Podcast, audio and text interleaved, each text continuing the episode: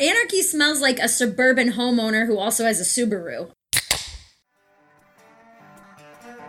Welcome to Indecorous Podcast. Indecorous means not in good taste. 9 11 was a gender reveal. Indecent. Bunch of lunatics with morbid senses of humor. Immoral. You don't have the money to bulldoze this building. Just draw Muhammad all over the place. Somebody will blow that shit up. Shameless. I let my bush grow because it's kind of one of those lots for love type of situations. Impolite. People always fingering, but I'm like, you know what? My finger's always hard. I don't get whiskey fingers. And beyond the pale. What you wearing down on your toes? So apparently, our girl Casey Anthony is now the proud owner of a private investigation company. Now, I saw the headline that said, I, sometimes I just see the headline and I don't read the article. It said something like Casey Anthony cannot have a private investigator license, yet she owns a private investigator office. Yeah, you have to like pass some tests and have like a get a license and fill out some paperwork. And because she's been a questionable past, I think that might play into it. But uh, she can sure as well own the damn company and have private investigators work for her. Right. Well, guys, if we were to keep criminals in this country from owning companies, there would be no businesses.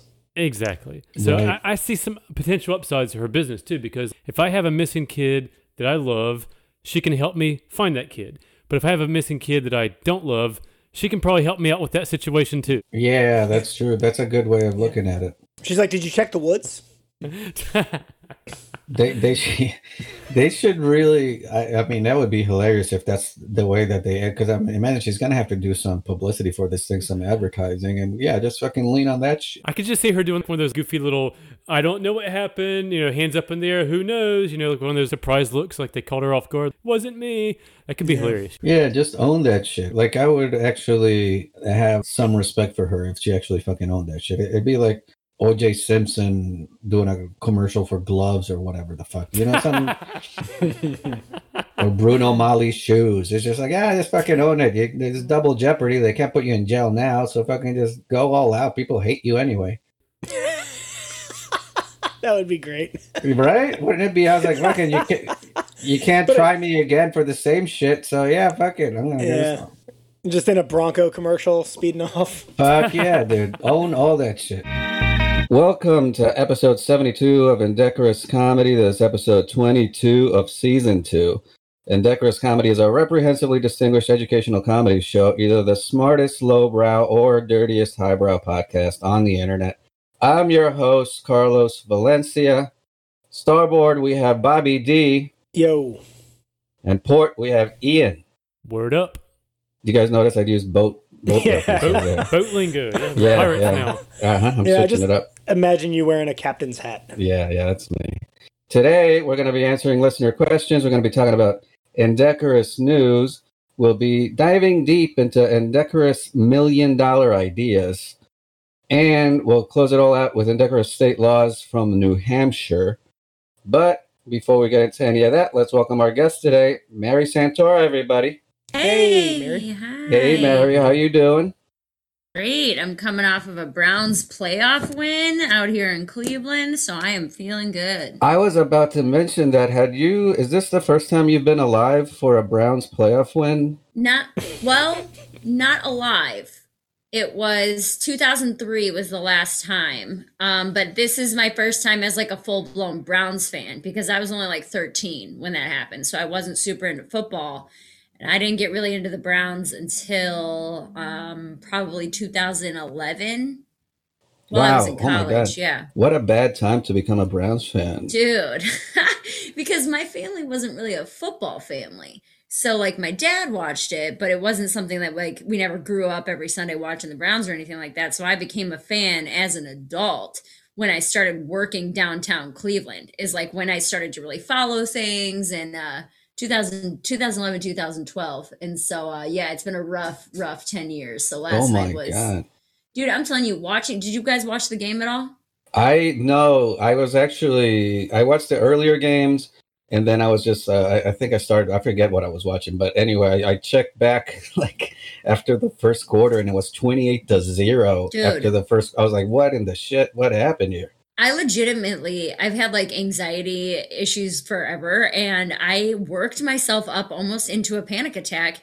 And I was laying on the couch with my boyfriend, and I was like, I don't think I can handle the playoffs. Like, I legitimately don't think my brain is wired to do. Like, I had to lay down and like take slow, deep breaths because we had four touchdowns in the first quarter. It was it was absolutely overwhelming. Wait a second. then- So, so you were getting anxious because you were kicking too much ass? I was getting a- yeah, that's that's a Browns fan for you. We're up four touchdowns and nothing after the first quarter. I'm like, dude, we could still blow it. Like you never Oh know, you know. Like, are we are we at the start of a cheating scandal here? What's going on? Dude, I'm telling you, man, it was uh well, and because it, the first quarter was so fast paced with with what was happening. So it was like every couple minutes, I'm like standing up and running around and yelling and like flipping out, and then. Uh, I ate too much Chipotle beforehand. I thought I was gonna throw up. It was it was an absolute mess. Well, I mean, I did. I like I said, I missed most of the first quarter, but I did actually check in. Like I, I, I wasn't even a. Uh, I, I guess I got distracted, but I, I tuned in like a minute after it started, and Cleveland was already up 7-0. And I'm like, how the fuck did I, how did this happen? And it was you know later I saw the replay, but I was like, holy shit. Yeah, their center snapped it way over Big Ben's head, and then they recovered it in the end zone. It was like that was like four. It was the first snap of the game. Like four seconds in, everyone was like, "There's no way this is real, right? Like this isn't." it's crazy. Cor- Yeah, and that's it's crazy. Uh, well, I guess we should move on because these these two guys don't know anything about. Football. I'm so sorry, guys. No, I mean I. I could talk about it all day, but I, I you know, my co-hosts are a couple of nerds. I'm literally, I'm in like my, I'm gonna be wearing Browns gear all week because then we play Kansas City on Sunday. So I had like my game day outfit yesterday with like my jersey and everything. then today I have on my sweat. So I have on like an old school Browns Nice. sweater, not even like a hoodie with just like the emblem, and then like some Walmart brown sweatpants and like a beanie. You know? well, I got I got love for the Browns this year because we had a we did a little fantasy football league amongst some podcasts, and we had on our team we had Chubb. Oh, Chubb's my boy. That's his jersey I have. I oh, love oh, awesome! Chubb. Yeah, Chubb Chubb came through for us. We finished in second place, but Chubb was always there for us. So he's incredible. I mean, he just again, we can move on from football, but Yeah, yes, Chubb is incredible. yeah, I fucking love Chubb. All right. So we like to open the show with questions sent from our millions of listeners around the world. We accept all questions sent to us, but we rarely have an answer for any of them. The first question is always going to be this Where do I send questions? Because I keep forgetting to tell people. You can email us at indecorouscomedy at gmail.com or just hit us up through social media Facebook, Instagram at Indecorous Comedy, Twitter at Indecorous Pod, or Patreon at Indecorous Comedy. And how do you spell Indecorous, Bobby? It's I N D E C O R U S. Perfect. So our first question, this comes from Christine. Christine asks, "What is something that's morally reprehensible to most people, but you don't have so many conundrums about?" So basically, something that everybody else thinks is despicable, but you think, "Hey, that's you know, that's not so bad." Now, mm-hmm. I I think I've mentioned this on the podcast a few times before. I don't have as much of an issue with stealing or ripping off corporations like I or or the government just because they fuck with you so much that if you can make a few bucks off of them then fucking go ahead and do it steal office supplies is what i'm trying to say yeah, I definitely. We were talking about like a Brinks truck that opened up on a highway, and I I was the only person in that conversation who said basically the same thing. Where I was like, dude, if you're stealing money from like a major corporation, I'm not saying if you run like a mom and pop's place or anything Right. like that, but I'm like, but if the lady at Target forgets to ring up one of my things, I'm not going to say anything. you know? right exactly and i would ha- i would lose no sleep over it because they they don't lose all these corporations they don't lose any sleep when they rip you off Well, So- and plus any losses on there, and they're all insured. Yeah. Yeah, yeah, especially yeah, especially like with the Brinks thing, or like when you hear about bank robberies and shit, is like especially in that situation. It's like if I was ever at a bank robbery, there is no fucking way I'm ever gonna try to be a hero and fucking try to save No. the bank's Oh. money. Absolutely not. Unless they're like trying to kill people or something like that, but I'm not getting in the way for money. no, fuck no. No way. The same when if it's uh like uh, if it was a convenience store and I was like the clerk and the guy's like I need I want all the money. I'm like fuck it, yeah, go ahead, take it. hmm I'm not Yeah. gonna fucking risk my life for this for this I'm shit. not taking How a bullet for 7-Eleven. Right. Yeah, here's Right. the owner's address if you want to go visit him. Yeah, that's right. So that's my end. And same with the government. The government will fuck you over so many times that if you could get some money, if you can, like, especially with these, uh, like they have special programs that to help people. The, the, the corporations take so many subsidies from the government Yeah. that me taking an extra two hundred or three hundred dollars here and there is not going to bankrupt anybody. So yeah, take I say take full advantage of big time corporations and the government that takes advantage of you all the time. But can you guys think of anything else? Um, my, mine would be cuddling after coitus. Um, I know it's a beta cuck sort of thing that people always frown upon, but uh, it's pretty nice actually. I don't. Is that a thing that's become morally reprehensible now? Dude, the way Maybe I was thinking the same thing. so. Maybe maybe you live in a different Parler alpha male circle than I do, Carlos. But Good lord, my is world, this- it's, Yeah, is this is that what they tell you on the all the Proud Boy chat rooms? Is that you're cut for doing that? Fucking pussy. Yeah. We'll never Yeah. forgive you. What in the fuck? I love how you were like, yeah, steal from the government. And he's like, I like to be held. Ian's very sensitive. I see that. Yeah. Yeah, and, and I'm fine with murder. Also All right, so yeah, we're all over the spectrum on this Yeah. one. So I guess yeah. The other part of it too is that I have a hard time just figuring out what the baseline of morally reprehensible is because there's a lot of shit right. that I have no issues. Like some people, if you're ultra conservative, you think it's morally reprehensible just to be gay. You know what I mean? So it's like, and to what extreme are you taking it? It's hard to like find something that's going to be universally well, like murder. Murder, rape. Like those are two Yeah. big ones, you know, but Anything involving children. Well, Bobby, pro- you're probably on the fence about children, aren't you? I despise children. but uh, yeah, so that's why that the question is difficult for me. I just like you know it's hard to find what what's universally morally reprehensible because there's a lot of shit that I don't give a fuck about that some people would be like completely offended about. I'm very in the camp of like if whatever you're doing, as long as you're not harming other people, you know what I mean? Like if as long as you're not directly hurting or putting someone else in danger, it's like do whatever you want. Yeah, Yeah. same here, same here. All right, uh, we're gonna move on to our second question. Eric asked this question. Eric asks the, or states first: the pandemic has curbed live comedy. How will up and coming comics be able to get their break with limited open mics and live show? So I don't know. Like I have That's no. There clue. are no more breaks. I was that's why I was laughing. I was like, Yeah. it is adorable that this guy thinks that breaks are a thing. Yeah. I, I was thinking that too when I when I read the question. But I mean, even just getting started, it's funny because when I was starting out, I would hear comics that had been doing it for a lot longer than I have would be like, "Listen, man, I I'd love to help you, but the whole scene has changed a lot since I started 10, 15 years ago." It's a whole different deal now. I wouldn't even know what to do these days. And this was I'm talking about 15 years ago from now.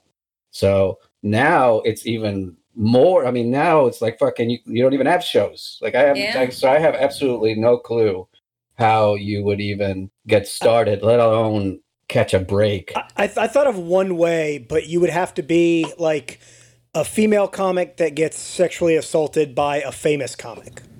Yeah, but Oh. Louis Louis proved that that's not gonna give anybody a break. Yeah, that is true. Yeah. Just, I mean, your name will get out there for a little while, but then some fucking crazy shit will happen at the Capitol building, and then no one will ever talk about you yeah, again. that's true. You know what I mean? Like, Yeah, that is true. honestly, I think the big thing right now is, and I hate to say this, being a stand-up is uh, it's fucking TikTok and YouTube and Reels and any way that you can reach a lot of people in a short amount of time. Those are the things that get passed around and go viral. And I don't. Um, are are Bobby and Ian? Are you guys comedians as well? Formerly, really. Yeah, Ian did it for about a year and quit. And then Bobby, how long did you really do it before you Jeez. started not doing it?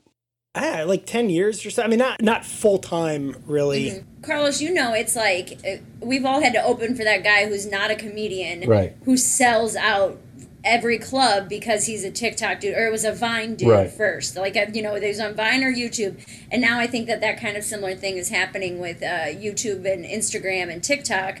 Is that these people are funny online, and then that's like really Zoom shows and, and stuff like that. Is Yeah.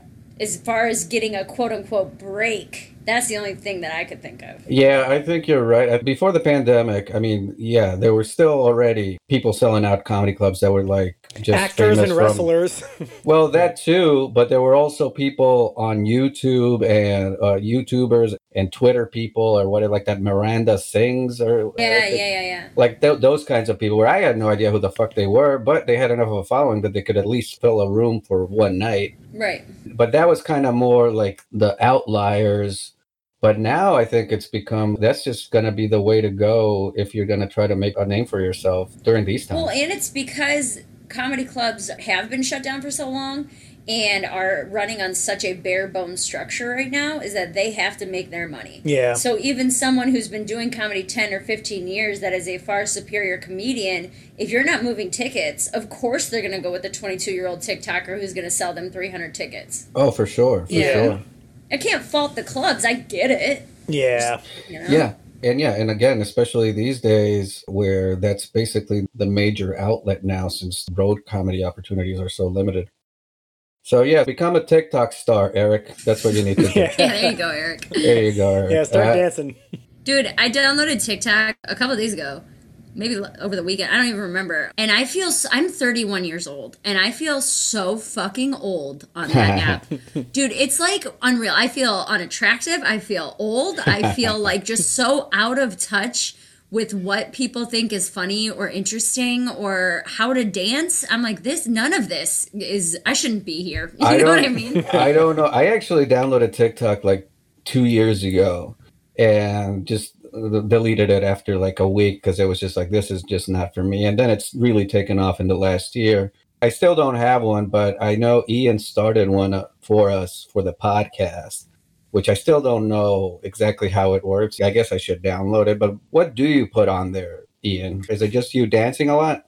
So yeah, I mean it's uh, softcore kitty porn like every other TikTok post by 15 year old girls just in a bikini twerking around to crappy pop music, and we're getting some likes and lulls. I don't believe that. I believe the lulls, but I don't believe the likes.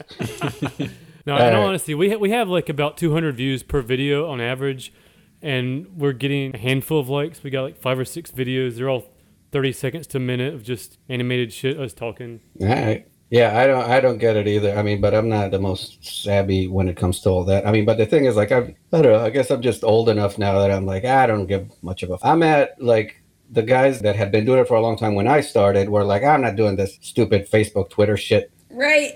You know, so now I'm at that point, but with TikTok, like I'm not doing this fucking stupid TikTok Well, shit. And and I think you made a good point earlier, Mary, that uh, like as though social media wasn't bad enough for people's mental health as it is. You know, Oh my God. yeah, Yeah. this yeah this new thing, and it's like it's all video. It's honestly s- what made me feel so upset was how out of touch it made me feel. Where I was like, I know that I can get on stage and connect with an audience, and I'm confident enough that I mean, I've been doing it. It'll be nine years in a couple weeks. I was like, I'm confident enough that you can. I feel like I could go up any state. I've done comedy all over the country for all different kinds of crowds. You put me in a live show, I'm pretty confident. But I'm like, for 15 seconds in my own house in front of a ring light, I feel like an ass. Like, I'm like, I have no idea. I've never walked before. I don't know how my mouth Right. works. Like, it's wild. Yeah, that's the same reason I I've avoided or just really not pursued doing Zoom shows is because I would feel so awkward. Just Yeah, well, being the, you lose that instant feedback that's so critical. Yeah, mm-hmm. to go back to this question, the traditional way of doing stand up is just not going to work right now unless Yeah. change, unless things go back somehow to where the way they, they used to be. It's a completely different field of play right now, and I agree with Mary. You got to fucking find your way through these new apps and social media shits. Yeah, it's over, man. Go back to school. Yeah, that's right. Yeah. All right. The last question for tonight. Amy asks, "Why do Tennessee fainting goats faint?" Don't they do that as like self defense? Like a play dead type of thing? Is that the way it works? Because see, I didn't know much about fainting goats. Period. I actually, after I got the question, I did a little research, and so basically, from what I read, they when Addiction they get startled. So when they get startled or scared or something, they just fucking paralyze, become Yeah. paralyzed. But see, the thing is, like, I would think, how is that a defense mechanism? I would think that makes it like super Yeah. easy to get eaten at that point. Yeah, yeah, you're already on the ground. Just take a bite out of me. Yeah, is it like the other animals are too proud? It's like, ah, fuck it, there's no challenge here. I'm gonna go fucking. I need to chase some shit. Like I like it when the animals play hard to get. It makes it, it makes getting eating less pleasant whenever you're already like subconscious, you know. Yeah, I would think that they would have already gone. Ex- like, it, like I don't see what the evolutionary advantage is of paralyzing in fear. Well, I mean, it sure does get Prozac some sales. Like, Yeah, yeah. So, so is is that what's keeping these goats alive? Is Prozac? it might be. Like, they might be sponsored by some kind of a certain drug company, and they're Yeah, ma- like, you know, do you faint on, do you startle easily and faint? yeah, maybe their water sources like outside uh, AstraZeneca or something. Yeah. yeah, that would be hilarious if that's how the fucking the, the groundwater is right next it's right next to one of those facilities. The fucking Pfizer is keeping Right, them alive. right. It's like the ru- rain runoff or whatever. Yeah, yeah. It's actually not a defense mechanism. This is like really harmful. And it's like, like a UV radiation or whatever. yeah. Well, they do say that like a lot of those medicines stay, and just like even if you flush pills down the toilet or something, that it, it doesn't get filtered back out when it goes through the water treatment plants.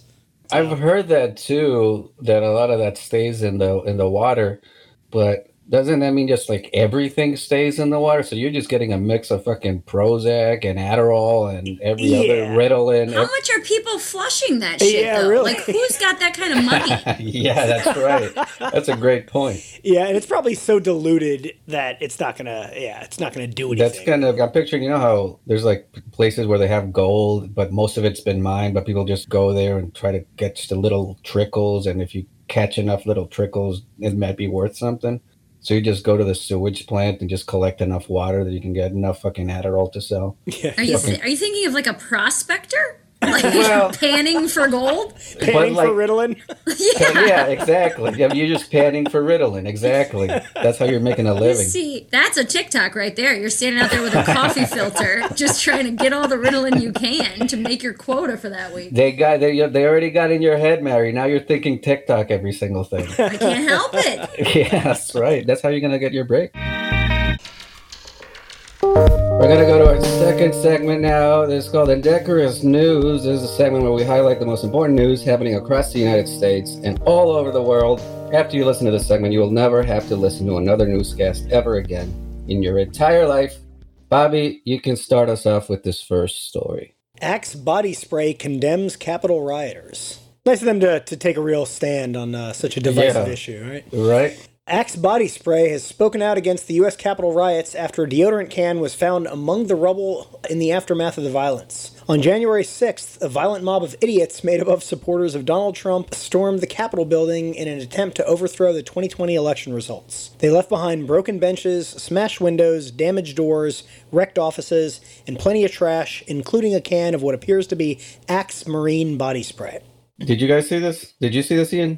I did, and I have to say, I didn't really know where to land on this issue, which side to take, because there's so many good people on both sides, right? But now I know that Axe is my moral compass is clearly leaning on the side of fuck these guys. I think I'm going to be on board with Axe and join the good fight. Yeah, because when when has Axe ever supported douchebags? Yeah, I mean, it's good product placement, you know?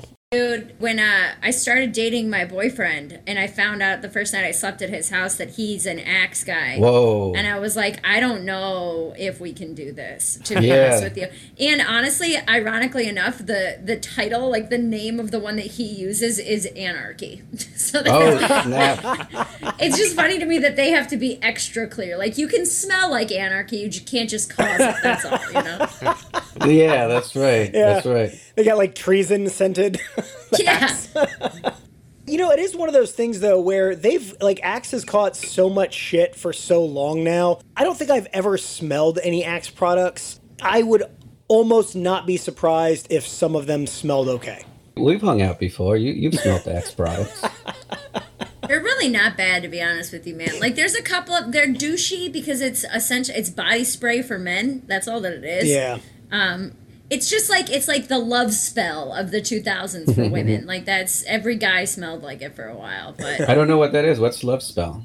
love spell? Oh my god, that might be just a woman thing. Uh, I- I don't know. It was a purple body splash from Victoria's Secret that literally everyone had in like the early 2000s. All girls. I bet if you, I bet if you smelled it, you would recognize Really? it. Yeah. Yes. It was super popular. Like everybody wanted to smell like Love Spell. Okay, okay. Well, uh, I've never used Axe body spray or any of the products, but it is it. Well, you would know since your boyfriend uses this shit. What do you think? What does anarchy smell like? I never thought I'd ask that question in my life, but yeah, what does anarchy Honestly, smell like?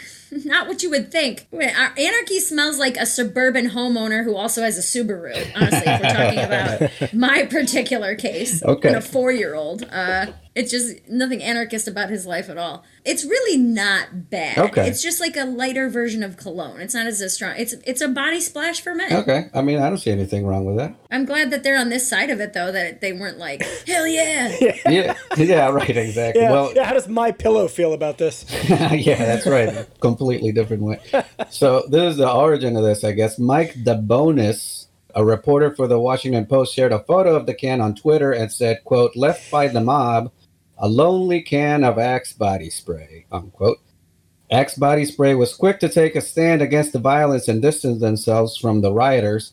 After the photo was shared, Axe retweeted DeBonis's tweet and said, quote, We'd rather be lonely than with that mob. Axe condemns yesterday's act of violence and hate at the Capitol. We believe in the democratic process and the peaceful transition of power. It's well, you know how they used to have like those little can safes and stuff back in the day. They'd like hollow out a Pepsi can or something and make it into a little safe. Maybe they're just doing that with grenades now, and you leave it as Axe body spray. Is that what it is? Actually, that's another great question. Why was that fucking Axe body spray there to be fucking begin with? Is it like I thought of uh, Jurassic Park that there's like embryos in it or something like the Barbasol You know, it's actually got codes or something like that. Was what they that can of Axe body spray is what they went into the building for. Oh, that's what they were trying to get. Yes. Oh shit! Well, it's a good thing they left it behind then. All right, Ian, you can do the last paragraph. Social media users were quick to point out the absurdity of Axe body spray having to take a stand against an attempted coup, while others suggested the body spray company's position was stronger than some Republicans. Axe Body Spray is not the only company to have condemned the Capitol riots. Ben and Jerry's urged for Trump to be removed from office in a statement which said, "Resign, impeach, 25th Amendment, not one more day." However, Ben and Jerry's is known for speaking out on social issues. Axe, however, usually doesn't give a shit. Yeah. Wow, look how brave these companies are. it's kind of one of those where I mean, this is not just happening with all these guys. It's happening with even with politicians. Like everybody's turning on Trump now that they know he only has a week left, Yeah. Which is just Yeah. typical politician shit. I was like, ah, this guy's only how much damage can he do to us? If he had one re-election, there's no fucking way they'd be turning on. Oh, Trump. exactly. Oh, yeah. yeah. They're like, they I don't even know the guy that's going to be gone, you know, in a few days. Yeah. Ben and Jerry's has always been woke though. Yeah. Oh yeah. absolutely. I feel like they've been they've spoken out since the beginning of everything. Ben and Jerry's was like, we want to make it very clear, you know. Their first ice cream label was just like two guys blowing each other on it. yeah, that's right. That's what it was called too. That was the flavor. Two guys blowing each other. Yeah, but outside of Ben and Jerry's, I mean, not a lot of companies are making this flex to try to endear themselves to the liberals at the expense of ruining their sales with the MAGA crowd. But, uh, But they're but I mean, there's there's corporations that are trying to get their money back from donating to Republican candidates now. yeah, dude. that that sponsored objections to the electoral vote. Yep. Like you never hear about that shit. Like co- corporations trying to distance themselves from politics. I mean, that's their whole bread and butter is to fucking buy them off, and now they're pulling away from them. But I mean, again, it's one of those things where it's just like it's the in thing to do right now. I'm sure Yeah. within six months they'll all go to be like, oh yeah, we're all buddy buddy. Except for uh, well, Ben and Jerry's. They're, I mean, I do think they're. fu- They had a whole fucking Twitter thread about this whole shit. So, Yeah, they did that same thing back uh, with the George Floyd thing. oh, did they? See, I didn't even and know. Colin, they have a Colin Kaepernick flavor. Like they have, they've been on the train with like equal rights and all that kind of stuff. Like I feel like they were the first big corporation to straight up come out and be like, we don't give a shit if you don't think being a human is a right. We don't want you eating our product. Well, and not just the first, but one of the only. I don't think there's a whole Yeah. lot taking those fucking stands. Yeah, it's Uh, very on brand for them for sure.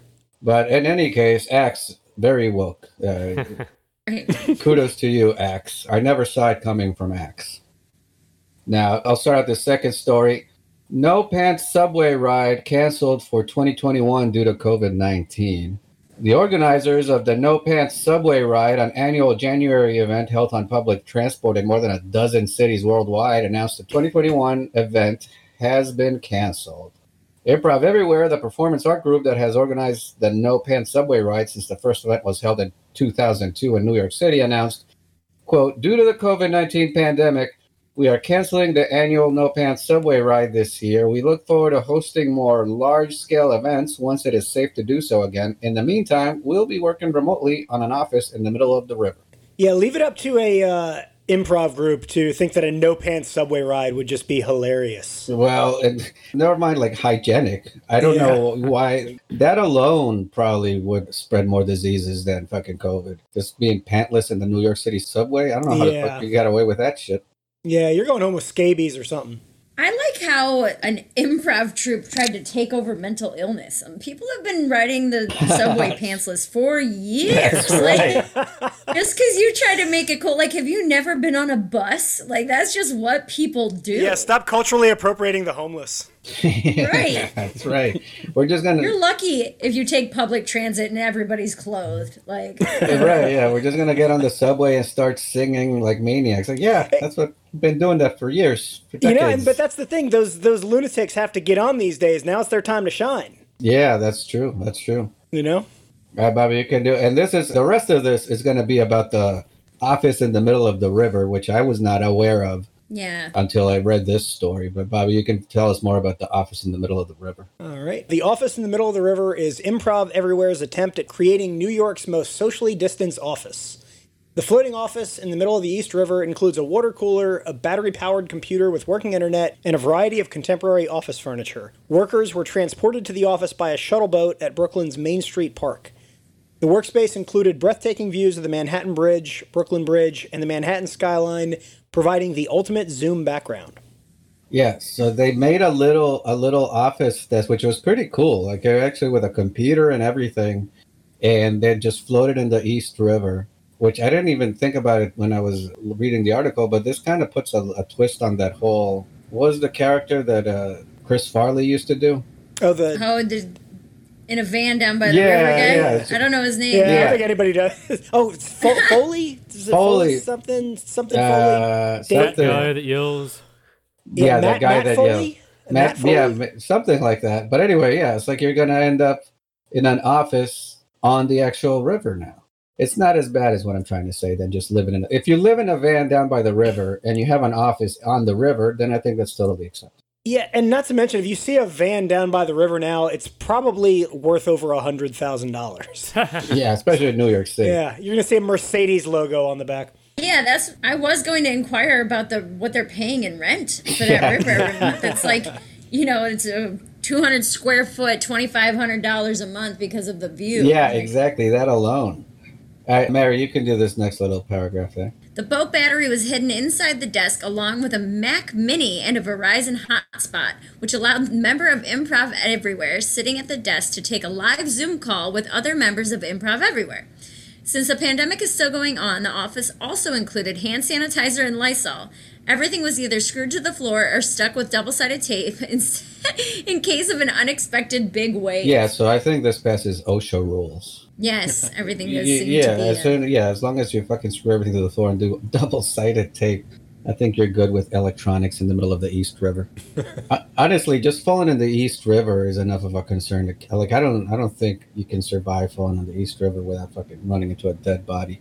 Well, how big of a thing is this? If only a Mac Mini and a Verizon hotspot, like, do they need hands? I guess to like after you use it to wipe everything down with the Lysol to take turns. This is actually, well, actually, here's the pic. Can you guys see the picture? Oh yeah, yeah. Oh, okay, yeah, This yeah, helps us understand it better. So we Here should we describe go. this to the listeners at home, Carlos. yeah, 'cause yeah. this- We'll describe this to the listeners. uh, We'll post it on uh, Patreon uh, for the people that want to actually see what we're talking about. But it's a dude at a desk. He's wearing like a life jacket thing, and I don't see where the computer is. I guess it. It's right in front of his face. Oh, is that what it is? The the. That's the the black thing with the silver on it. Yeah. Have you never seen a desktop computer? Well, with, with with a tower, like where's the tower? So Well, do they Mac not Minis make? need are a really tower. Mac Minis are really small. Oh, okay. Well, that fucking explains it. They're about the size of like a stack of three or four CDs, basically. Oh shit! Well, see, yeah, A Little so bigger that's than that, yeah. that's how. Yeah, I'm a. I'm 30, so it's like I'm very, you know, I, I don't. I'm 31, man. Uh, uh, I see. You know, it is. It's just beyond my age. So let me try to let me try to understand this. So this guy is on, on on this little thing floating in the in the water. So this is like their office where they write down audience suggestions. Yeah, he, he just looks like Oh. a port. He looks like a port authority cop, like just out in the East River. Yeah, it, he's got a printer and he's got a he even has like a water uh, jug cool Water cooler. water cooler thing. Yeah, filing cabinet. I mean, I would say I can say that this office space would go at least for two thousand dollars in New York City. Do you think that this, like, it feels like this is where they would put, like, a, a detective who's on his second divorce and just fucking up on the force? You know what I mean? Where they're like, Johnson's, you're out on the river. This is like, not the river, man. It's like, this is the last step before you turn in your gun and badge, Yeah. you know? He got he pissed off the sergeant or the what lieutenant or whatever. This is the assignment he got now. right. Yeah, this is going to be a new threat for police departments. This is where you go if you kill an unarmed black guy. It's like you're doing it's like if, for guys that still want to be outside but are gonna get office work. Like you're gonna be outside, but you're still gonna have to be doing office work the whole time. Right. Yeah, That's your punishment. Exactly. like So, if this yeah, was you- The Wire, McNulty would definitely be on that's this. Mm-hmm. yeah, that's that's exactly what I was thinking of. Yeah, this is where McNulty would have ended up doing uh, uh paperwork in the East River. All right, and you can do the last little paragraph there. All right. At one point, a private boat tour passed the floating office, but the Improv Everywhere member at the desk told the tour passengers he was not allowed to talk because he was in the middle of an important Zoom meeting. Yeah, So, So he- presumably coming up with words that rhymed and goofy catchphrases to use in next show. yeah, he was waiting for the location and uh, motivation and all that. I've never done improv, so I really don't. Have you guys done improv? Yeah, it's like 85% being loud and obnoxious, and 20% audience suggestions, and then 5% talent, I guess. 110%. Yeah, there you go. Exactly. Here's the thing if this guy is actually into improv, why wouldn't he talk to the people on the boat? Yeah. Right? Yeah, you would think. Right? Isn't their whole thing yes and? And he was just straight up like, no. yeah, that's right. keep That's it like moving. rule number one. Yeah, that's right. He, they should fucking throw this guy off the fucking ledge of the office. Right. Take a Well, dive, he, bro. he clearly got into improv at middle age, so there's not a lot of a lot of sadness there. A little bit of a curmudgeon. Bucket lister. Yeah, yeah, that's true. hey, but to be fair, that was the first time I'd ever heard the words improv and important used in the same sentence.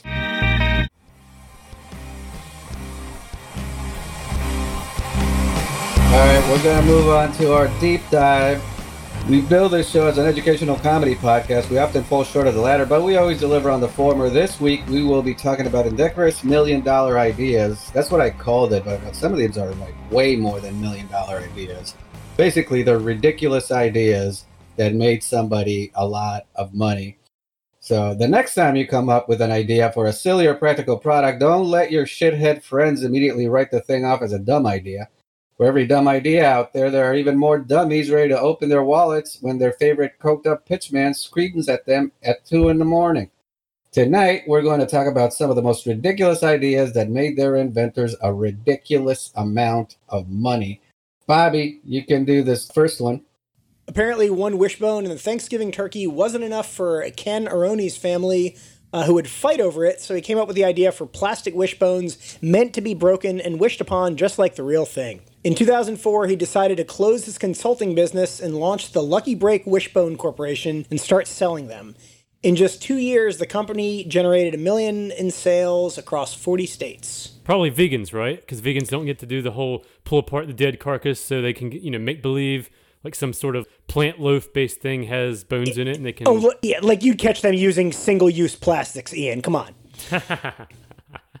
So this was the whole concept. It was just a plastic thing that looked like a wishbone for people to crack. Yeah, exactly. Like it, like at Thanksgiving, somebody that thought that this was an awesome idea and went out and like, bu- you know, and bought them. Somebody was cracking the real wishbone, and then their kids are yelling at the kids' table or whatever, and they just like hand out little wishbones for everybody to wish on. I feel like this is the same guy who steals the coins out of the wishing well. yeah, yeah, definitely. Like you don't get to just you don't get to just make new wishes. That's Yeah, not yeah. how wishes work. That's right. You know, you can't just make plastic and be like, these are wishes.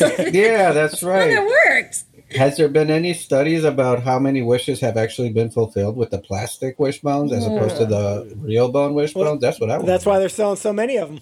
God damn. All right. Well, I guess yeah. I guess it worked at least for this guy that made it. That's probably his wishbone wish was that I make a million dollars doing a fucking bullshit plastic wishbone. It would it would at least be cool if there was a better backstory, like you know his brother got killed for stealing the wishbone or something. I was thinking that this was him wishing for more wishes. Yeah, that's right. So he just invented his own. That would be the shortcut. Yeah, he just fucking Yeah. do, that could be anybody's shortcut. Really, just make a million fucking plastic wishbones. Fucking you rule the world. All right, and you can do the next one.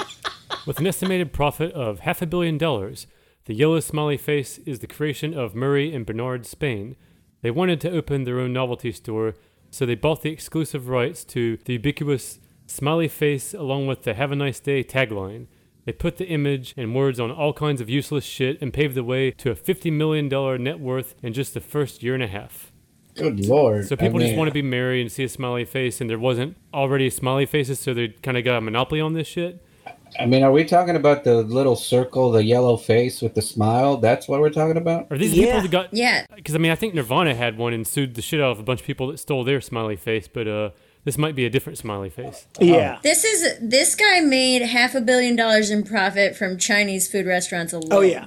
Yeah. Like this is on all of their to-go bags. Oh, yeah. Every on- single one. Yep. Yeah. Yeah, that's that's what the first thing that came to my mind was was like all the generic like bodegas Yep. that have this. Yep. And yeah, and there's smiley faces on the cookies, the fortune cookie thingies. They, they'll have a mm-hmm. little smiley. I'm just surprised that they had to actually. I mean, I, I guess kudos to them for being honest enough to buy the rights to something that a six year old could draw. And the tagline "Have a nice day." Like they Yeah. just took a greeting. Yeah, exactly.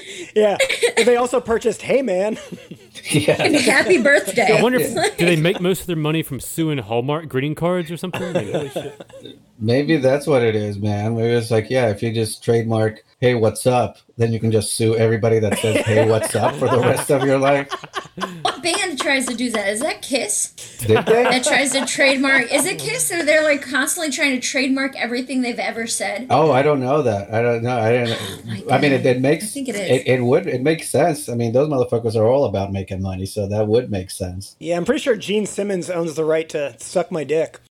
yeah. Hey, I don't know enough about how copyrights or trademarks work, but I mean, how can you possibly like? I remember back in the day, Donald Trump was trying to trademark "you're fired," but Yeah. it's not like you're the first person to have ever said you're fired. How in the fucking world can you fucking trademark something like that?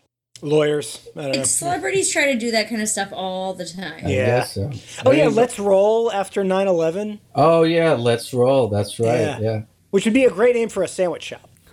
Well, I'll give them credit for at least paying whoever the fuck it was that. I mean, whoever the hell it was that actually did the smiley face with "Have a nice day," they were probably like, "What? You gonna? You gonna? Okay, sure, yeah." celebrities have tried to trademark their catchphrases. Like Paris Hilton tried to trademark "That's hot." Cardi B tried to trademark that, or oh, Kurt, that like noise Oh that she does. God. That oh, the way she says "okay." And it's uh, it was Gene Simmons that I was thinking of, the Kiss guy. He tried to trademark the like metal horns, the devil horns. Oh, horns. really? He tried, yeah, he tried to trademark that, and he's got like a long history of trying to do crazy things like See, that. I don't know enough about the history of the metal horns. If he came up with it, then maybe I can be like, all right, you can trademark it being put on shirts and, and merchandise and shit. But a phrase like "that's hot," like you're the first Yeah. person that's ever said "that's hot," and you, eventually the whole fucking English language is going to be trademarked. You can't say fucking shit. Yeah. Yeah, just get sued every time you open your mouth. Yeah. According to this website that I found, Gene Simmons has attempted to register over 182 trademarks over the years. Yeah, see, it Yes. makes that's why like I didn't know the story that you were telling, but it sounded just like something Gene Simmons would have fucking. Yeah, done. that's what's like. I think it was Kiss. Yeah. All right, Bobby, you can do this next one. This might be a little before Carlos's time because he's only 30, but back Yeah, when I was right. in elementary school, slap bracelets were all the rage. Former shop teacher Stuart Andrews came up with the idea, launched the product, and banked between six to eight million dollars in 1990 alone. And these are those things that you could just like it was like a straight thing, and then you just hit your wrist, and it would wrap around. Yeah. yes, Yeah, yeah. I think my parents had those things because I'm very young. you're so young. Yeah, I'm very young person. Dude, so- I could say when I was younger too, a, a buddy of mine, his dad had the idea to basically take slap bracelets and put an adhesive side to it, like a reusable adhesive thing, and then use it to like close chip bags and stuff. Oh, and, and that's look why at you that. that's why you don't see that today. Uh oh, your dad's MacGyver, bro. No, no, no, my my friend's dad. Or your friend's dad's MacGyver. Yeah. Exactly. I was just thinking of Chuck E. Cheese. Like those were like you know two hundred tickets to get a slap Oh, bracelet. is that right? Dude, yeah. It, it has always kind of bugged me how like the entire like the, just the entire economy of those arcades where it's like 200 tickets that you spent $45 getting and you get you're going to get that slap bracelet. You get a slap bracelet, a sticky hand, and an eraser. Yeah. There used to be there used to be a comedy club outside of Atlanta called a Funny Farm, and it was inside of it was called Andretti's, which was but the place was kind of like a Dave and Buster's type deal, like Chuck E. Cheese, so you could get tickets and shit. And I was doing that with Andy Sanford once. And they pay you in points. Well, they might as well have paid us in points because we fucking figured out they had this wheel and we figured out how to time it to where you we hit the jackpot every time. Yeah. and we got we would get like we were like I have pictures of us like rolling in tickets like we're fucking ballers. There's fucking tickets wrapped around us. And we collected like fucking ten thousand or twenty thousand of those motherfuckers. We got a fucking remote control boat, bro. You could rent out space for improv everywhere. Yeah, that's right. Exactly. I could have had my home home office with that shit. All right, Mary, you can do this next little thing. Alex Tew, a 21 year old from England, came up with the idea to sell each of the 1 million pixels on his webpage to advertisers for $1 each, with the noble idea of raising money for college.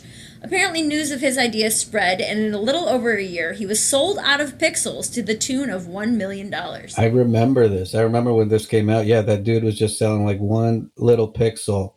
And yeah, people enough people were like, well, I guess you could buy several pixels at a time if you wanted your ad to look, you know, Oh, bigger yeah. than all the other ones. Oh, I see. yeah, you'd have to to yeah. So you turn this into a big dick contest. So it brings all that corporate big dick energy to the game, and people are like, "All right, gotta make my little logo bigger than this guy's. I'll buy 100 pixels or whatever." So yeah, And it's the thing is like the idea, I guess that's part of the allure sometimes with these things is like the idea is so dumb and, and ridiculous that that's what attracts people to it. It's just like, oh, look at this dumb, ridiculous thing.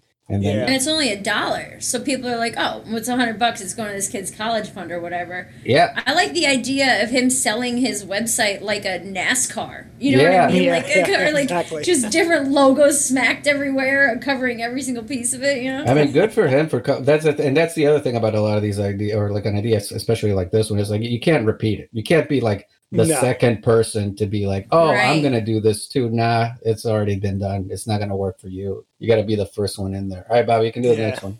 So everybody's heard of the Snuggie, and as far as as seen on TV products go, it definitely works as advertised. That, along with a ridiculous advertising campaign, made Scott Boilen's Snuggie a smash hit, earning more than two hundred million dollars. Like, I don't know if Ian can comment on this because he might get called a cuck in his chat room if he talks too much about the snuggie.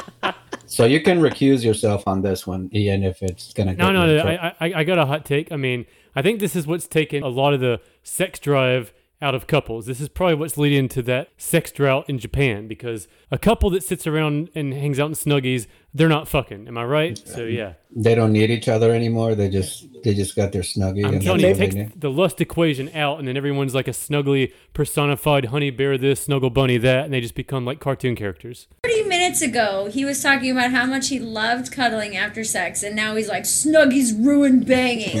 Yeah, you're a walking contradiction. I'm Ian, telling you, once you once you bang, then this, then you get the green light to snuggle. But if you wear this kind of shit around the house, you're never gonna bang in the first. you don't want to, you're not gonna want to snuggle to begin with, is what you're saying. Unless you're naked underneath. oh yeah. And then it's just easy access. Is The thing is just a backwards robe. That's all that it is. they took the idea of a hospital gown and made it out of a blanket instead of paper. yeah, all you need is like a costume bear mask, and you got basically some furry cosplay right here. All right, we're getting a little bit too deep into your dreams here, your sex dreams. I'll do this next one. Every year, millions of kids all over the world write letters to Santa because we've all agreed lying in the name of getting shitty children to behave is totally acceptable and stands the test of time.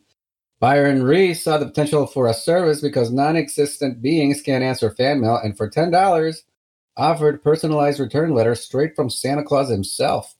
In 2009 alone, Reese sold over 300,000 of these bullshit letters and raked in 3 million that year alone. So this guy is saying send me the letter and I'll reply like I'm Santa Claus. Yeah. That's a good idea. That's all, that's brilliant. That's a great and I'm idea. very upset that I didn't think about Yeah, that. yeah, it is pretty good.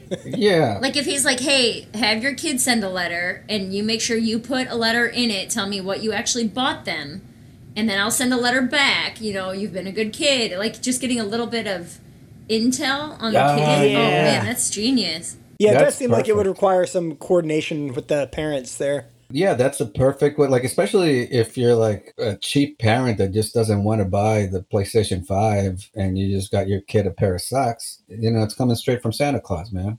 Like, Yeah. Santa Santa Claus can explain, it's like, ah, dude, it's, I meant to get you that, but uh, fucking got Yeah. lost in the chimney or some shit. That's a perfect way of getting around that. Also, don't think that this guy didn't work for his money because if in one year he had 300,000 letters that he had to respond to, in the month of December alone, that's like 10,000 letters a day that this guy has to Yeah, write. that is true. I mean, if he did actually do it himself, I'm hoping Yeah. he's not outsourcing this to Indonesia or some shit. That would be Yeah, awesome. It was just that's a, true. a bunch of like just horribly spelled letters. yeah, It's a call Yeah, center. just broken Yeah, yeah. English. yeah. I'd like for you to be having very good Christmas. half the letters are asking the kid for money so they Yeah. can get out of Nigeria. Right. All right, Ian, you can do this next one. All right. Ken Hakuta's mother brought him a silly novelty gift from China that will seemingly walk down any wall it's thrown at. Hakuta decided to buy the rights to the wacky wall walker and started marketing it in Washington, D.C. It didn't go well until Washington Post reporter got a hold of one, clearly out of ideas and probably on the brink of suicide, decided to take up newspaper space with an article about it. In the months that followed, Hakuta sold over 240 million of the little fuckers and earned roughly 80 million dollars. Are these the creepy crawler things? I don't know what this is. I've seen these things. They walk up and down the wall. It's like a little gobbly goop thing that just kind of defies the laws of gravity. And Oh, magic. okay. So this was a while ago. This is like an old thing, Yeah, right? yeah. Yeah. Okay. I Yeah. think I, I left it out, but he uh, apparently bought it. I think for a hundred thousand dollars, He which bought is like what? is bought the the rights to it. Like he got Oh. it, and then yeah, reached out and purchased the rights to it. Which I feel like you couldn't even really do today because somebody will just rip you off. You know. I mean, that's it obviously paid off for him, but that's a fucking huge ass investment. I mean, Yeah, yeah, that's quite a gamble. and if you already had that kind of money, you probably don't even need more. I mean, it's one of those things. It's like you hear about people in Vegas that play poker and then or or whatever they're playing, and they hit it huge, and they're, they're like twenty million dollars. Well, if you're gonna make twenty million dollars gambling, you probably went in there with at least a million. Yeah, like, it's not like it was rags to riches. Like so if this guy had a hundred thousand or what is it, a hundred million dollars? uh, eighty million was what he, I guess, Oh, earned selling. But how? But he but he bought it for a oh, hundred oh, he bought it for yeah. Excuse me. Put it, yeah, he put a hundred thousand into it, buying the rights. Yeah, even if I saw this thing when I went to China, I would still be. Even if I was like, "Oh man, this is the shit. This is gonna be selling." I, I, where the fuck am I gonna find a hundred thousand dollars, dude? yeah. Yeah, this is just the rich getting. Now I'm pissed, man. This, this, Yeah. this deep dive's making me angry, Yeah, Bobby. yeah, we're on to you, Ken Hakuta.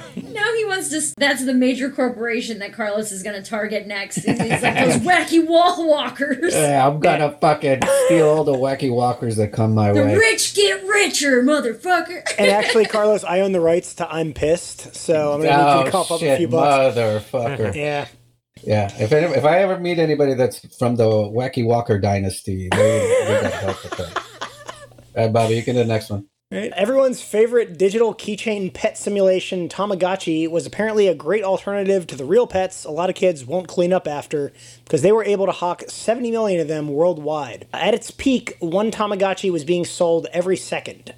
Do you guys remember Tamagotchis? yeah, dude, I had them. I had two. What? So it, it was those were those the died.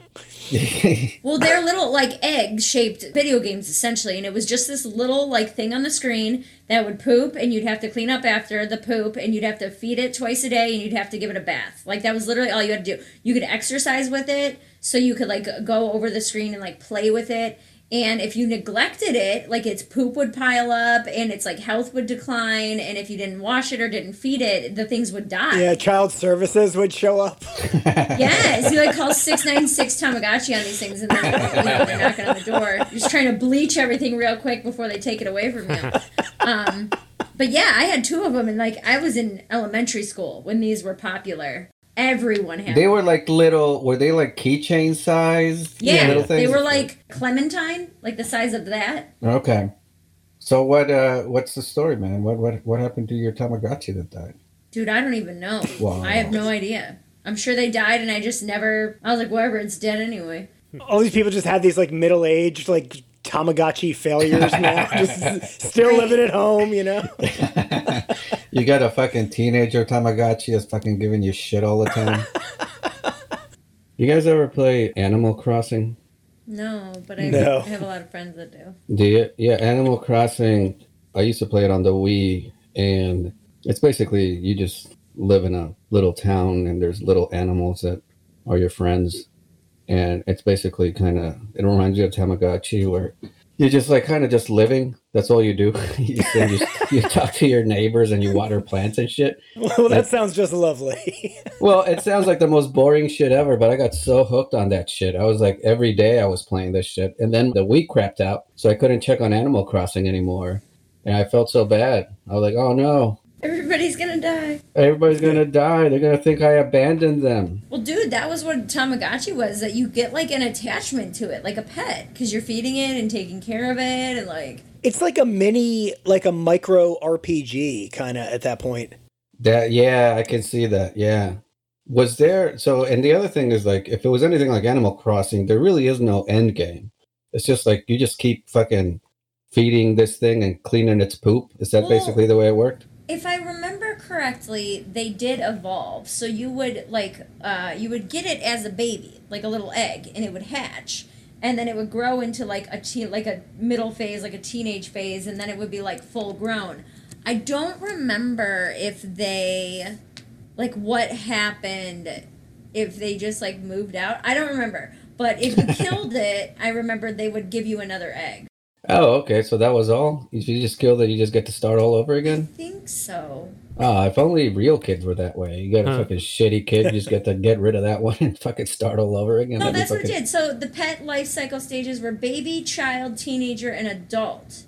Um, so the pet's age would increase once it's awakened from its sleep time. Poor care can cause a pet to die, but it could also die off as old, uh, from old age. So if you cared for it long enough, it would just die of natural causes. That's how Oh you win. You're that's a terrible way to have like kids w- Yeah. win I remember something. this. Yeah. Yeah, it was an egg and then a baby and then a child, a teenager, and an adult. Yeah. So you win if you keep them alive, basically. Yes. Yeah, yeah, you wouldn't if yeah, but they're eventually gonna die. I mean, I guess that is life though. That is Uh-huh. life. You're just gonna fucking you win if you just keep your kids alive enough to Long enough eventually that die you of can old mooch off of them in your old age. Yeah. Oh my much. god! I I mean, I will say this: I have gotten you know even beyond Animal Crossing. Like back then, it, was- it wasn't even my Wii; it was my girlfriend's Wii. And she, when we first got it, she got this game that was like we raised the horses, and I was like, this is the gayest shit ever.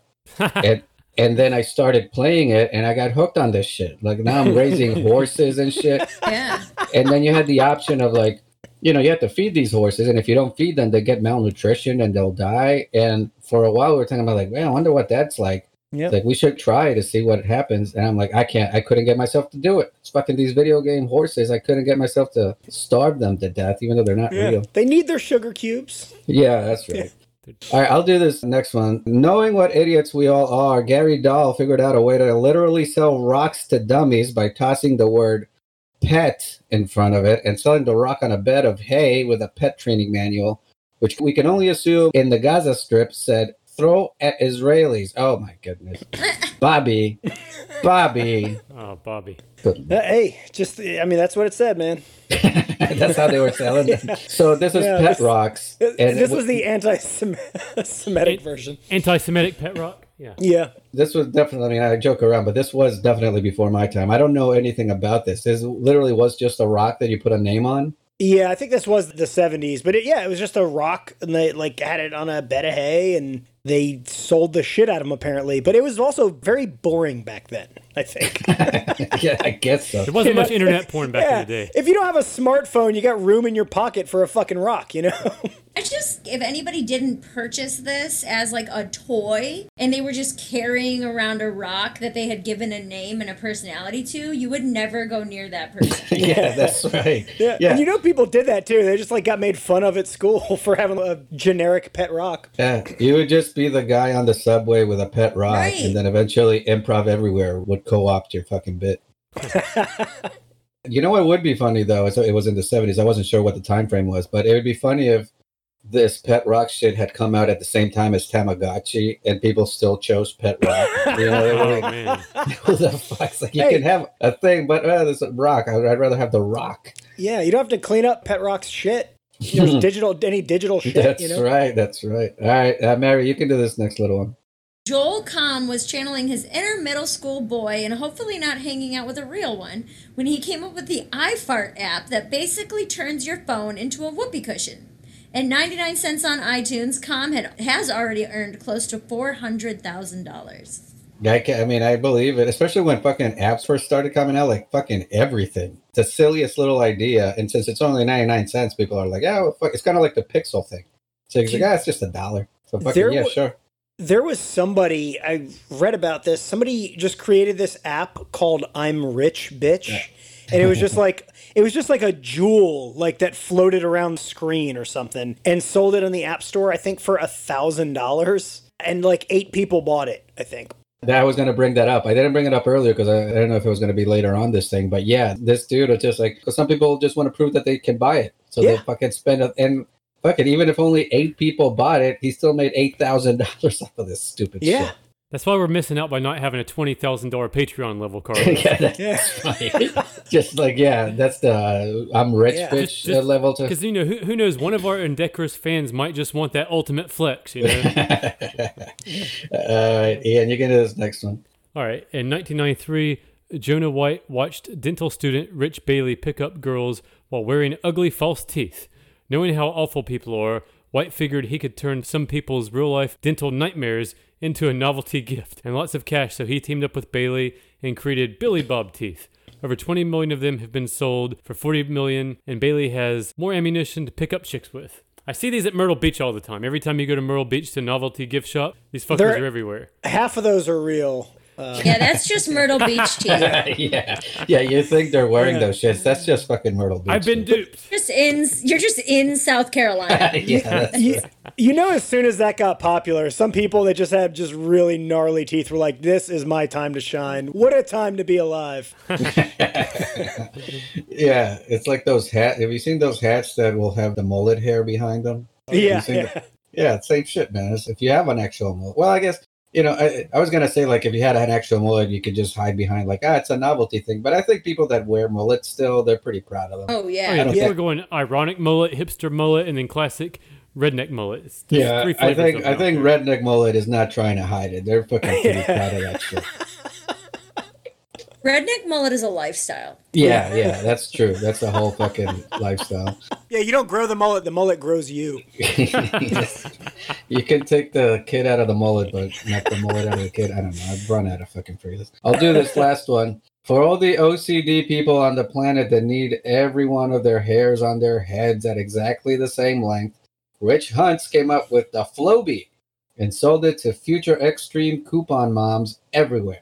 The hair clipping device attached to a regular vacuum cleaner and made both the cleanup and getting made fun of at school super easy. Over 2 million Flowbees were This is a child sold. torture device, basically. I mean, have any of you guys ever had your hair cut by a Flowbee? No, No, Dude, I I mean, haven't. it was, Have you? it was worse than bee stings and timeouts. Yes, I had this shit happen, and not only did my mom fuck up my hair royally, but it hurt like a motherfucker. So dude. really? it hurt? would not recommend. I mean, she didn't Oh, probably man. have the technique down pat, but I mean, yeah, she kind of.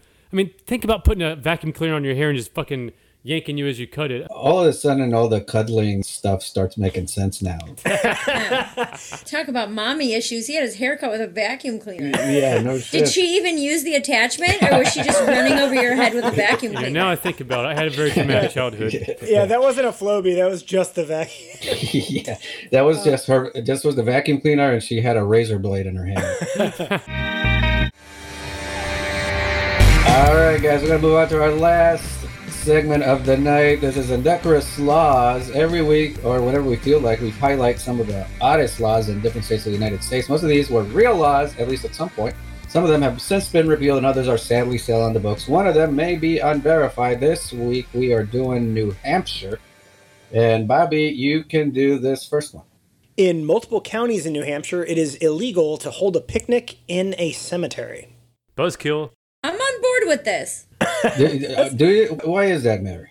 Because uh, now I understand how it might seem insensitive to families who would want to like have lunch with their dead dad or something like that. but I think that weirdos who are super into like Halloween and the afterlife would go just hang out in cemeteries and think that that's okay. Yeah, And that is disrespectful. yeah, it'd be like overrun with like goths and shit. Just people in Nightmare Before Christmas. T-shirts. Yeah, right. So Mary doesn't like Hot Topic kids. Is the moral of the story? Right. I didn't even realize this was. I mean, apparently it's an issue if they have to write a whole fucking law for it. Yeah, there was something going on in New Hampshire where they're like, no more, guys. We can't. There, there's just a really popular restaurant with no outdoor seating, like right next to a cemetery. All right, I'll do this next one. In 2017, New Hampshire passed an anti-homicide law defining a 20-week fetus as a person, clarifying that the law did not apply to pregnant women who might need an abortion.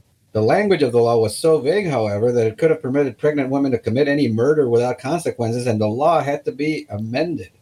Oh, that's awesome. So, can you guys figure this out? They were trying to pass either a what is it like a pro-choice law? So they were saying you can't.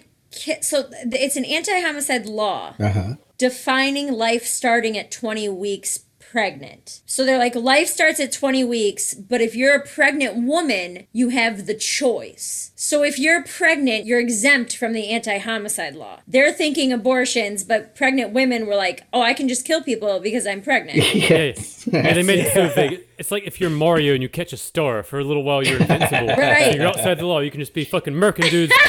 yes, yes. And from what I've heard before, it's not probably a good idea to just allow pregnant women to kill people because they will take advantage of that law. Oh, for Oh sure. yeah, dude. yeah, that's because you know how pregnant women are. They get murderous and shit. And then they'll want to eat a peanut butter sandwich with dog food. Uh, pickles. That would be hilarious if for like however long it took them to amend this law, New Hampshire just became the mecca for mobsters to find hit women, I guess.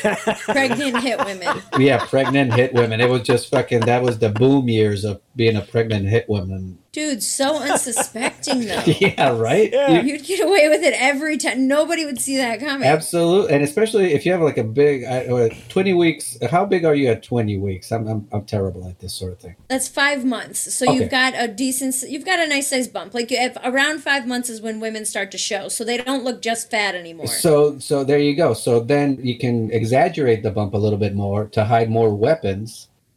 You're like the ultimate killing machine. Oh, yeah.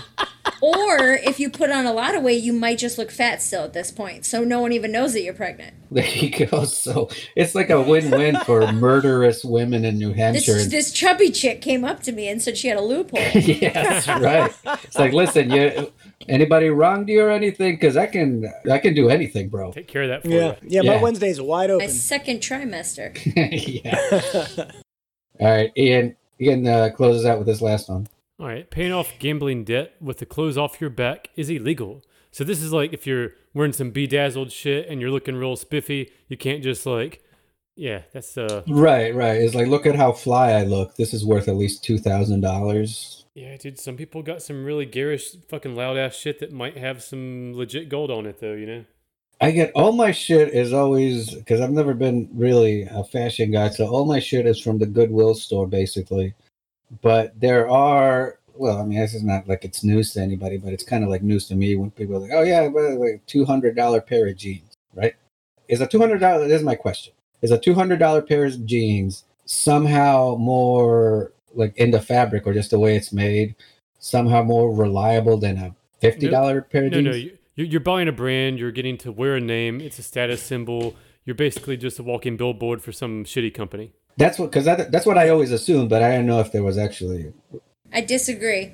I think that to a certain degree, what you're saying is correct that you are paying for a name brand, but when you buy higher quality made items, there's a difference in like the comfort of it, how long it lasts. Like if you buy a five dollar t-shirt at Target, and there's nothing wrong with that. If you buy, it's not going to be as well made as like a twenty dollar t-shirt somewhere else. And I, I firmly stand behind that. Yeah, you're right. I mean, I think at the lower levels, there's a big difference between like a really, really cheap off brand and then something that's nice. But then when you get into like the express sort of Guess clothing line, the difference between that and like the Gucci, Versace, all that stuff, it's a negligible difference from there. You know? Okay, I get what you're saying. You're t- saying like the difference between like mid high end, like the difference between that and That's right. a two thousand dollar pair of jeans. Exactly, Not that yeah. high. Now, as a gambler who likes expensive shoes, I would love this. If I could be down three hundred dollars in blackjack and just give them my pumps instead, that would be incredible. And See- it sounds like you can even with this law, Right. Because it's the clothes off your back. That's yeah, Oh, yeah, oh yeah, yeah, yeah, not off your feet. Loophole.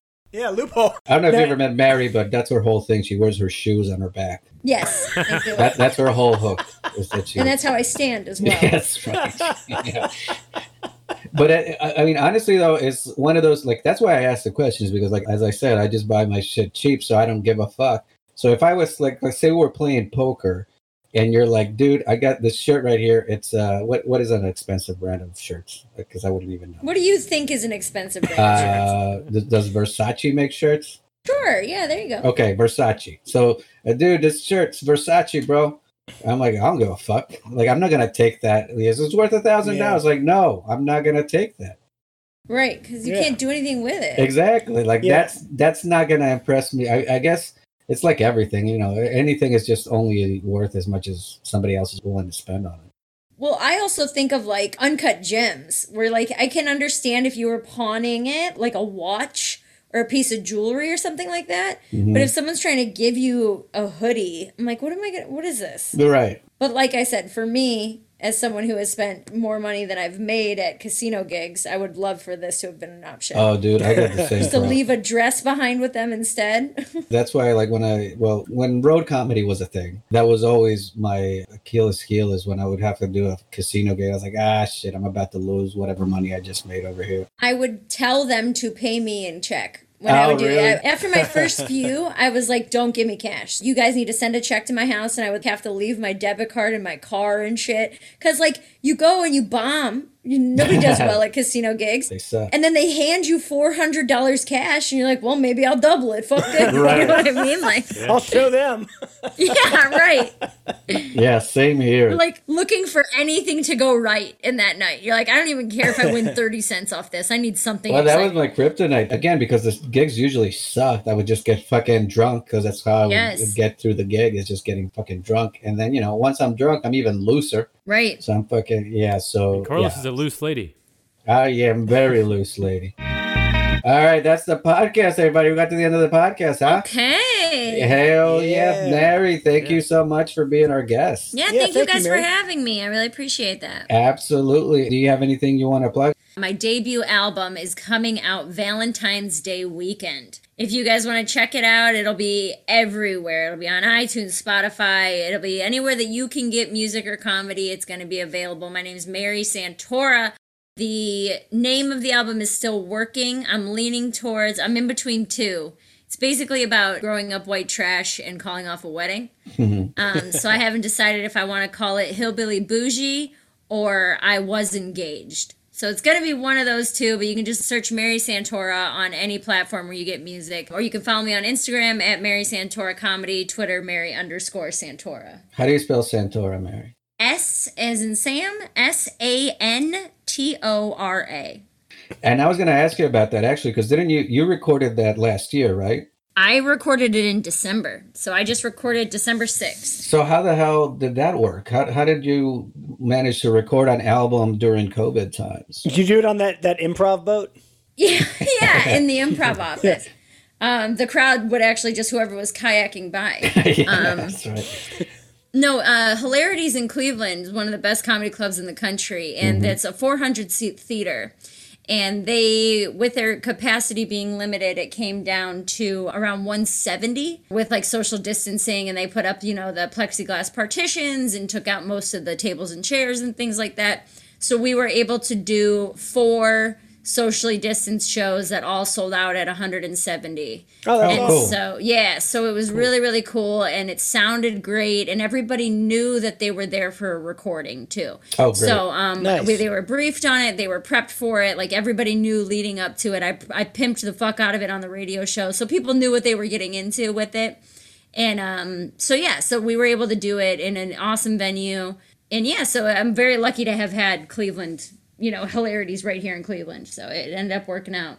Yeah, that's Yeah. great that you pull. And so, yeah, so you like you say, it's going to be available wherever you find. Everywhere, anywhere you can find music Pandora, Spotify, Apple Music, Bandcamp, like literally anywhere, it's going out to every single.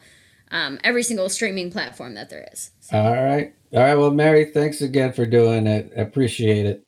Thank you guys so much. I appreciate you. Yeah, thank you, All Mary. That was fun. Take care. Good Go Browns. Bobby, you got any last words? Perfect, No, no, man. You're fucking yeah. getting, you're nailing that shit, dude. Yeah. Getting better and better, bro. For years, I saw you do stand up. I never told you you got better, but with the size, man, you're really Exactly, yeah. it. Yeah. Plus, my size have a better stage presence. too. Yeah, that's right. Yeah, yeah, yeah. They're a little more controversial, but it, it- a little too edgy for me, those size, but still. Ian, you got any last words? Sure. Um, if you see a homeless person and you think they're going to beg for money, run up to them and preemptively ask them for a dollar. This will confuse them. They will look confused. They'll start to tremble. Their head will explode, and then the universe will go into some paradox, and then they won't beg you for money anymore. I like that. Why couldn't we have done this when we were doing the whole cities trying to do the shit against homeless people? If only they had your mind, Ian. It would have, yeah, I've been more in context during that episode for sure. I can't remember if I said it on that episode, but one tactic I've had some success with has just been if somebody's asked me for money, I will just tell them the balance of my mortgage basically and be like, "Dude, I owe I owe this bank over $200,000." You know? And then And has that- that, worked out? Do they give yeah, money? they've been like, "Oh shit, man." Like, that just sounds awful to them. They're like, "Oh shit." And, like, the guy And just like, like- was like, ah, walked away. yeah, yeah, the guy's like, actually, fuck, I'm actually ahead of this dude. He owes several hundred thousand dollars. I have my little tent over here and a radio, and I'm good. So, you know. Yeah, Yeah. right. He's living the life. I remember I was going back from a gig once in Asheville with Joe Zimmerman, and we were just walking back to the hotel room, and it was one of those usual things where it's like somebody comes up, he's like, "Oh, man, I just need money for gas or some shit like that." They're like, "Oh, I just need enough money, and that's all I need, and just so I can get back home." And we just do the usual. Oh, we don't have any money. The usual fucking thing that you do. But then fucking Joe is like, yeah, no, we're comedians. I'm like, no, motherfucker, no. Now he's going to ask you for jokes, which is even Ah, worse. fuck, He's going to want to hang out start a tell this guy conversation. Jokes. He's gonna tell us his jokes. Ah, They're going to be racist for sure. Oh my god, this is the worst fucking thing you could have possibly said, Joe. So yeah.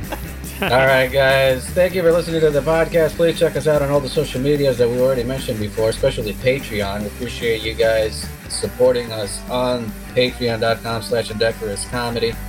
Walk your cat. Yeah. Walk your cat.